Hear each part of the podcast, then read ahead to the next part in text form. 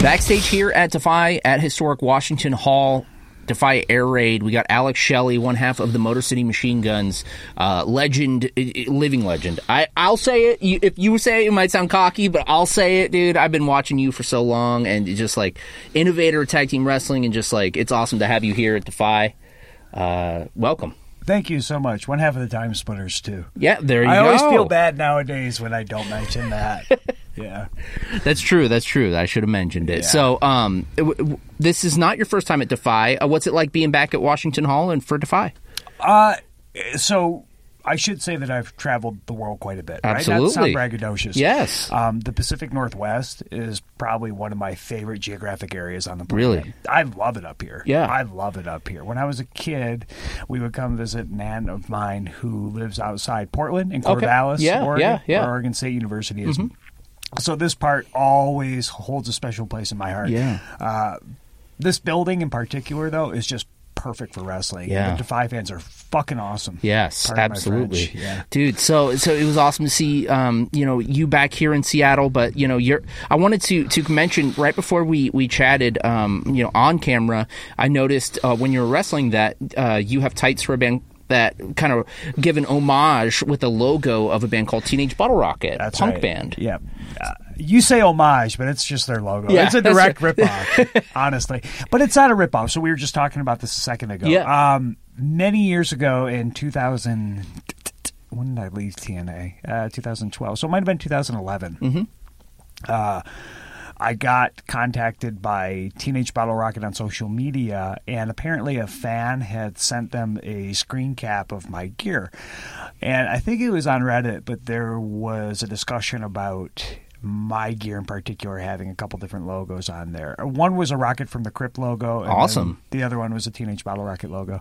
At the time, Rocket from the Crypt didn't play anymore anyway. Mm-hmm. Uh, Teenage Bottle Rocket did, and I got in touch with them, and they said, "Oh yeah, please continue to wear our logo." And they sent me a bunch of free stuff. That's cool. They said, Hey. anytime you're uh, willing to go to a show in Detroit, like come on in on us. I was like, that's really fucking cool. That's rad. By that point, I had already paid to see him like Yes, six times too. yes. So I was like, oh, Okay, awesome. well, I've given you enough money here, you know, so I'll give you some free stuff. I'll wear it out to the ring. yeah, that's yeah. awesome, dude. Yep, so I've had that skull on my ass for fucking a long time. So those bands are not like you know huge bands, and, and and I would imagine you know being that you're a Rocket from the Crypt fan, you Yep. you probably ha- have like quite a history with underground punk, hardcore, Mm-hmm. indie music, stuff like that. Like, what was your first kind of you know gateway to that? Was it listening to WRIF in in Detroit? WRIF. They never really played that. So, okay, I was very fortunate to grow up in an area in Metro Detroit where, because we border Canada, Yeah. uh, there's a local radio station called 89X, and Okay. they were the first ones to start playing like 90s alternative. Because of that, though, they also had to, due to their proximity and the fact the station, I think, had a Canadian location as well, they had to have something called Canadian content. Okay, yeah, yeah. Okay, do you know- CanCon rules, yeah, yeah, yeah. yep, so you know about this. yeah. You guys are relatively close Yep. here too. So we would get a lot of overflow. Sure. And in addition to that, when they would play some of the Canadian exports, they would also play. I don't want to say lesser. That's a wrong term, but less, Smaller bands, Yeah, less well-known yeah, bands. yeah, yeah, So- yeah. less mainstream stuff, Right. Yeah. So when I was growing up on things like Nirvana, Pearl Jam, Green Day, Offspring, I was also growing up with um, Superchunk and Guided by Voices and um, Dinosaur Jr. Like all these things were being played concurrently yeah. too. So from there, you just continue to listen to that, and then the more you get into um, obscure bands, which by the time I was in high school, it was like third wave ska was a big Yeah. deal, right? But Yeah. with that came like the punk influences as well. So okay, Rancid's really popular, but have you heard Op Ivy? Yep. And you just start going down this rabbit hole. Yeah. So when I was in high school, again, uh, I can't tell you how much money we spent on records Yeah. and obscure albums and mail order Yeah. bullshit, things like that. Yeah. Are you still, you know, keep your ear to the street, like find out about new artists? You I mean, kinda- it's so easy now, Yeah, yeah, right? yeah. So, like, you go on Spotify, you like a couple songs, your Discover Weekly has this algorithm Yep, program for yep. you, and it. I find it almost overpowering Yes, now, but it's absolutely. pretty cool to be able to find that stuff just at your fingertips. Whereas before, you would have spent so much money and Oh, time yeah. trying to find these things, right? I remember, you know, growing up and, and, you know, you would buy one CD because, or, you know, for me, I would get an allowance like $2 a, a week and I would save up to buy one CD.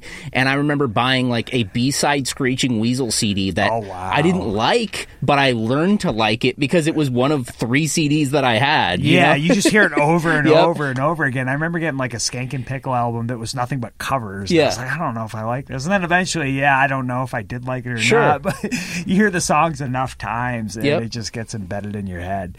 And it's just so much more efficient nowadays to just type in a genre Mm-hmm. Yep. even and it spits out a bunch of shit at you. Yeah, even still, right? Like on that Discover Weekly um, portion of Spotify, like you might like maybe two songs a week or something like Yeah. that. I feel like a good album, you like it top to bottom for Oh, the most yeah. part, but those are so rare. Yep. Like even bands I like, oftentimes it's like maybe two or three songs on the whole album Absolutely. me, right? What was the last band you saw live? Oh man, let me think for a second here. What was the last band I saw live? Was it? Shit, I, I haven't been to shows in so long, and I think part of it was because I played in bands myself, and then with pro wrestling, like the gig culture, like Yeah. seems like more of a job than Sure. it doesn't. Yeah. Um, I want to say it was Guitar Wolf. if you Oh, know nice, Guitar dude. Wolf Yeah, is. Japanese Yeah, legends, dude. Yeah, like I can't think of something I actively got like Okay. super excited about and went to after them, but that was that was a long time ago too. Maybe Electric Six. Okay, Um, nice. Yeah, which you know in Detroit like that's Yeah. that's relatively common. Yeah, one of those two, I think. Okay. Hmm. So I, you know, people always, you know, say like, did punk rock start in New York or you know, did it start in the UK? Do you think punk rock started in De- Detroit? There's a lot of claims, right? Yeah. Uh, so uh, there were obvious ties to punk rock and the MC5, Yep. and then the Stooges, and then Death. Yeah. You know Death. Yeah. Yep. So Not the metal band Death, who are also No. sick, but Death. the three brothers. Yes, yeah, the exactly. There's a sick documentary about it. Check it out. It's really cool. Yeah, Yeah, band yeah. called Death. Yep. Um, man, I, I think it's got a pretty good claim. Yeah. I, I really do. Uh, it's always nice to say that, and it's Yep. it certainly preempts a lot of the New York scene. Sure. right? There's no doubt about that. So, way before CBGBs um, or anything like that, yeah, you had the MC5 and um, the Stooges. For lack of Even the. Sonics here in Seattle were pretty early. The Sonics you know? are really early. Yeah. They still play too. Yeah, I think that's awesome. Yeah. Yeah, I heard one of their newer records a few years ago. I was like, these guys are fucking dope. Yeah, man. so loud. Yeah, just good so stuff. cool. Sonics are really good. Yep. So okay, so how do we hear your bands that you were in? What bands? Is Oh. there any demos out there? Uh, We're on Spotify. Oh, okay, Uh, yeah, cool. I think I think we're on Spotify. So, um, I was in a band called the High Crusade. Okay. In the High Crusade, we played quite a few shows uh, 10 years ago plus and played for a few years and put out an album and an EP. I don't know if the album's on Spotify or not. The EP is. Okay. Um, it got put out not that long ago, maybe like a few years ago. Yeah. But yeah, if you want to listen to it, you can listen to it. High Crusade. High Okay, Crusade. cool, man. High Crusade. So we're, we're here in Defy Wrestling talking music, but uh, so so you know, what was the first time that wrestling kind of like you know came up on your radar as a little kid? Were you a, a wrestling fan as a kid? I think every child, when they first see it, is Yep. somewhat intrigued by Yep, it. I yep. wouldn't say I was a hardcore wrestling fan. Like, it wasn't something I would catch every week. Sure. Uh, probably when I was maybe 10 or 11, I remember a couple kids in class, and I went to like a Catholic parochial school, Yeah. right? So small class size, so you knew everybody. Um, had wrestling magazines. Okay. And I was a very visual kid. Yeah. Um, very visual adult, really. And I was very enamored with like video games and comic books and art and drawing and things Mm-hmm. like that at that point. And I saw the costumes, and this was WWF. I feel like that should be Oh, yeah. specified because Oh, at yeah. Mm-hmm. the time, and we're talking like 94 ish, 93, 94, WCW looked very different than Yep. WWF. Okay. So that kind of grabbed my attention. And I remember like reading a bio on somebody and it said finishing move. And I was like, oh, wow, they have finishing moves like video game characters, Yeah, like yeah. Mortal Kombat. Yeah. Okay. And I thought that was really neat. Uh, Monday Night Raw had just started Mm-hmm. around that time period. And I remember a couple kids in my class, Ryan Welch and Mike Markowski, said, yeah, it's on at this time. You Yeah. can watch it. So these are my buddies. I was like, okay, I'll watch this, Yeah. and then just talk to them about it. And um, I was an athlete growing up. Like both my parents were athletes until Okay. their forties, so we were always involved in sports. Wow, into their forties, dude. That, that that's awesome. Yeah, They yeah, were into their 40s. Great shape must have been. My mom was in really good shape. She was. Um, the reason she's not is because she tore ACL up real bad indoor Oh, wow. soccer. But both parents played softball, hardball, and she Wow. played soccer as well. And they both exercised to some extent. Uh, either way, uh, I remember going into class the next day and I was like completely enamored with it and I got to talk to them a little bit about it but playing sports the thing that captivated me the most about wrestling was it looked like fun. Like it looked enjoyable to like run and bounce Mm-hmm. Yeah, off the ropes yeah, and duck and dodge yeah, and jump and go to the top rope and all these Yeah. things. Like, this is cool. You know, this looks like it's going to be a trip. It's like an Um, action film, but live, like yeah, in front of then, like, people. doing yeah, it too, yeah. You know, like the, the movement component of it was always something that I enjoyed. So, um, and still do to this day. So that was really what grabbed me. Like, wow, it looks like it's so much fun to actually Mm-hmm. Yeah. participate in.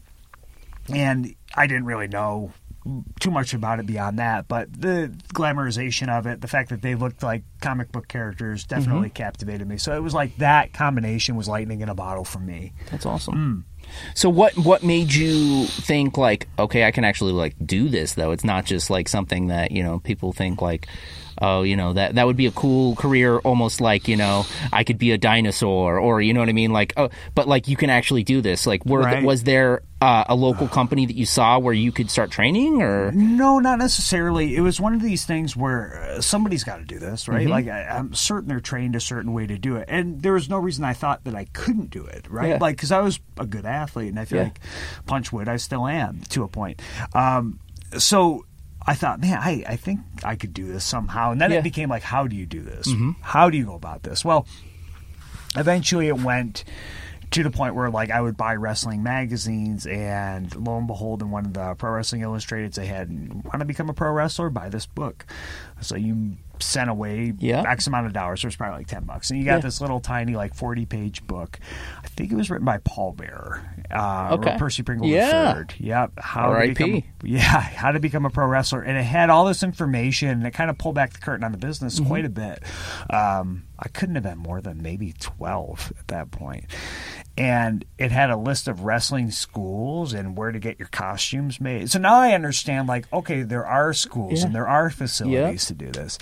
Um, then I went and saw a couple indie shows in Detroit, Cool. and then when I saw independent wrestling at that level, and by this point my scope had expanded. Mm-hmm. Uh, in Detroit, we were lucky enough to get not just WWF, but you know. f- WCW, ECW, USWA, Smoky Mountain, like we got Okay. everything, Yeah. right? So I saw all these different levels Mm-hmm. of production and different body types, and I started to have this better understanding of the versatility that was out there.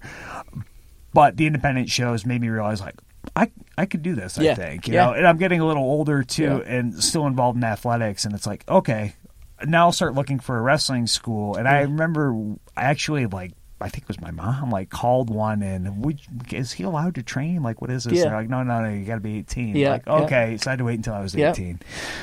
Man, that's cool. So, and and also like I, I you know, got to say like being someone that you know you were involved in like Mm-hmm. punk music and underground music, you could you probably saw like there's such an aspect of DIY that goes into like a lot of the indie wrestling too. Yeah, I didn't quite get that. Okay. Like yeah, later on, yes, not long after I debuted, Sure. it became more apparent. But like I didn't quite understand how it worked, like Sure. how independent shows worked. And certainly at the time too, the guys who did independence weren't what you see now. So um, I'm in my 30s. Mm. Yep. When you saw these guys who were doing independence, and we're talking like 97, 98, 99, like these guys who were in their 30s looked like they were in their fucking 50s. I mean, Hard they were living, just like, hard yeah, grizzled. dude, just like, you know, you think about like people, and this is how societies progress. They're fitter longer, Mm-hmm. Yep. or they're not. Yep. They're much more unhealthy younger. Yeah.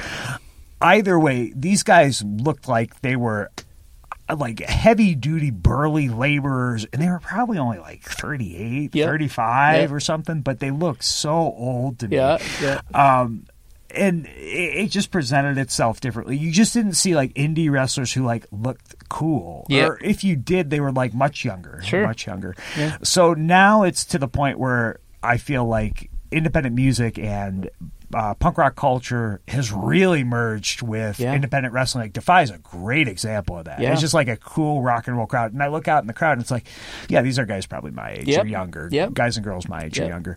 And they're here to like party and have a good time. Um, other companies have that vibe too, but it's like, are they fans of wrestling? Maybe. Or are they just going to see the wrestling show? Maybe. Yeah. And I think that's cool, right? That it, it's kind of captivated people in that way, shape, or form. Because certainly when I was going to these independent shows, it was just like wrestling fans, you Yep. know, or like little kids for the Yep. most part. Mm. Well, um, so you know, fast forward a ton of years. You you you do your time in TNA. You're you're you're wrestling in New Japan. You do you know so much in wrestling, and we're skipping over a fuckload of stuff right now. But you, uh, I've listened to some podcasts with you, like Art of Wrestling with Colt Cabana, and you you mentioned that you went you retired for a while, or at least took some time off to go to school, and you got a degree, and you invested all of yourself into school, and then you came back to wrestling. What has fueled your desire to come back and and and uh, wrestle again? Sure. So uh, I went back to school the first time when I was still in TNA, and the reason I went back to school is because at that point in time, um, it was twofold. Uh, what's his WWE name? Austin Creed, Xavier Woods. Oh, yeah, Xavier Woods, Okay. yeah. So like he just joined TNA, and I remember he signed a contract when he was in his senior year, and he was like finishing up. I just thought that was so cool. Like, oh, Yeah. he graduated college. That's really neat. I had gone for you know a couple semesters around the same time period. This is about 2008 or so. 2007, 2008. My friends I grew up with, uh, who I'm still friends with, had started to graduate, and now these guys are embarking on careers. Mm-hmm. Yeah. and I was like, huh, okay. So I never. This sounds strange, but I, I didn't know if I would have a future in wrestling. I Sure. just didn't know how that would go. So I wanted to have this contingency plan in place. And I went back to school in 2009, um, finished up my first degree, a bachelor's degree in business with an HR concentration, and then went to New Japan. Right? That's kind of the nuts and bolts of that. Yeah. Uh, when I was in New Japan, um, I was there for about three years under contract, and I wanted to go back to school. I always wanted to do that. Yeah. And this time I went back and I switched gears and I went for physical therapy. So I was in school for quite a while from 2015 to 2018. Mm-hmm. And that was when I was with Ring of Honor, who, like, God bless them that they kept me under contract Yeah. um, for all those years because I, they did allow me to miss a certain amount of shows. Sure. And, like, I really appreciate them putting me through school, more or less Yeah. But always a thirst for academia, always like wanting to better myself, or always feeling like I have to utilize this time. And I think that speaks to me as a person. I'm A type, right? So Yeah. I have a hard time sitting still, but I feel like I have to use my time constructively. I have to work towards something, or I enjoy that process objectively. I enjoy the goal chasing.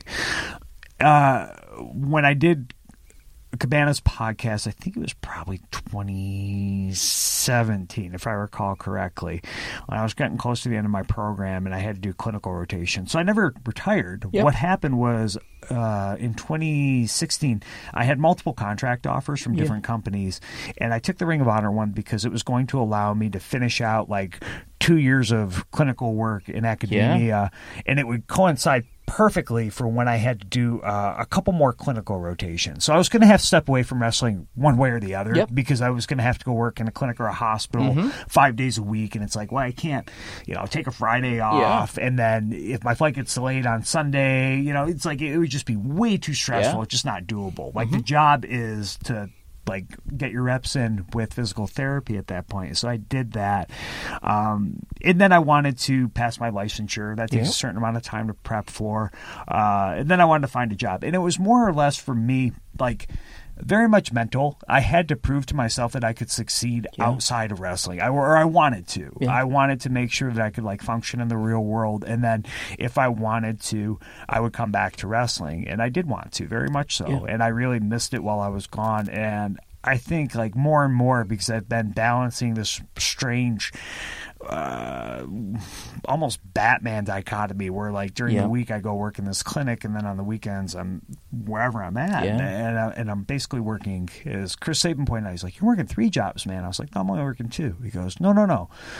You're working 40 hours a week and then you have a full-time independent schedule and then you work for impact too. And i was like oh yeah okay fair enough. Because there are people who just do Yeah. pt or just Yeah. independence or just impact. Um, And, I then think, all the traveling. and then the traveling Yeah. yeah. so like yeah to give you an example uh this month uh, i had a show at the beginning of the month in atlanta then flew from atlanta to des moines then flew from Des Moines to Detroit and then worked 40 hours in a clinic and then flew from Detroit to Fort Lauderdale and then two days in Fort Lauderdale, Fort Lauderdale to LA, wrestle, uh, hop back on a plane the next day, back to Detroit, uh, 40 hours there. Uh, here now, Seattle, you know, it's a lot. It is a At lot. the end of the month, I'll be in Boston. So it's a ton of travel. Um, and I think next year will probably be the last year I keep that balance. I'll Sure. probably go full time into wrestling, uh, God willing, and sign a contract somewhere because, okay. I Yeah, you proved did what it. I had to You do. Yeah, yeah. yeah, and I've done it for a few You years. have that and- degree and- yeah, and I'm yeah, good at it. yeah. And okay, I've learned a lot, and. I've definitely grown as a person. Yeah. Um, there's other struggles in that field that really, really made me step outside of myself Yeah. um, to help other people, and I've gotten what I want out of it. So okay, That's carry cool. on. Yeah, I think I wasn't ultimate- expecting you to say that when you said this will be the last year. I'll probably go full. I was expecting you to say full time in the other, pl- but for you saying going full time into red, that's exciting. That's no, I think if I've learned anything in the past year and a half, because I, I came back and I was, you know, then COVID happened, right? So Yeah. I had to get vaccinated because I work with a lot of really Oh, sick yeah. people, and then I had to take time off from that for the vaccination to set in and our company to kind of figure out their procedures Oh, with yeah. everything. Because I was still freelance, even though I was working for Impact, but.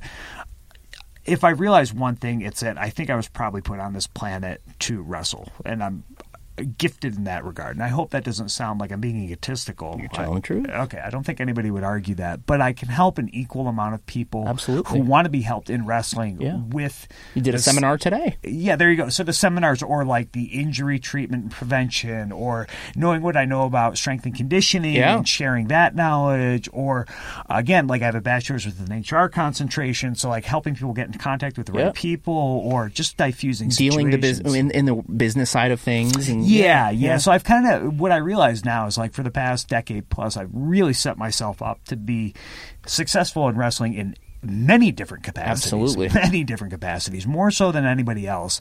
I feel like my skill set's very unique, but Mm-hmm. it's very all encompassing too. And I'm very fortunate because sometimes it's frustrating. Like, man, I don't know, I should have taken this contract. Maybe I should have wrestled full time, but then I wouldn't have all Yeah. these different skills either. you've built yourself into this like you know, like you said, kind of all encompassing. That's badass. Yeah, it's like you could hire me and make a job position Yes. for me, Yes. and I'd be able to contribute in a number of different ways, right? Absolutely, so that's refreshing to know. Yeah. Absolutely. Mm. Alex Shelley, man, I'm not going to take up all your whole night, but any final words for the Defiance? Oh no! Thank you so much for having me. I really love coming out here. Awesome, man. Mm. Well, we, we welcome you back to Defy. Again, Alex Shelley. Check him out. Follow him on social media and be, be prepared to see a hell of a lot more of him.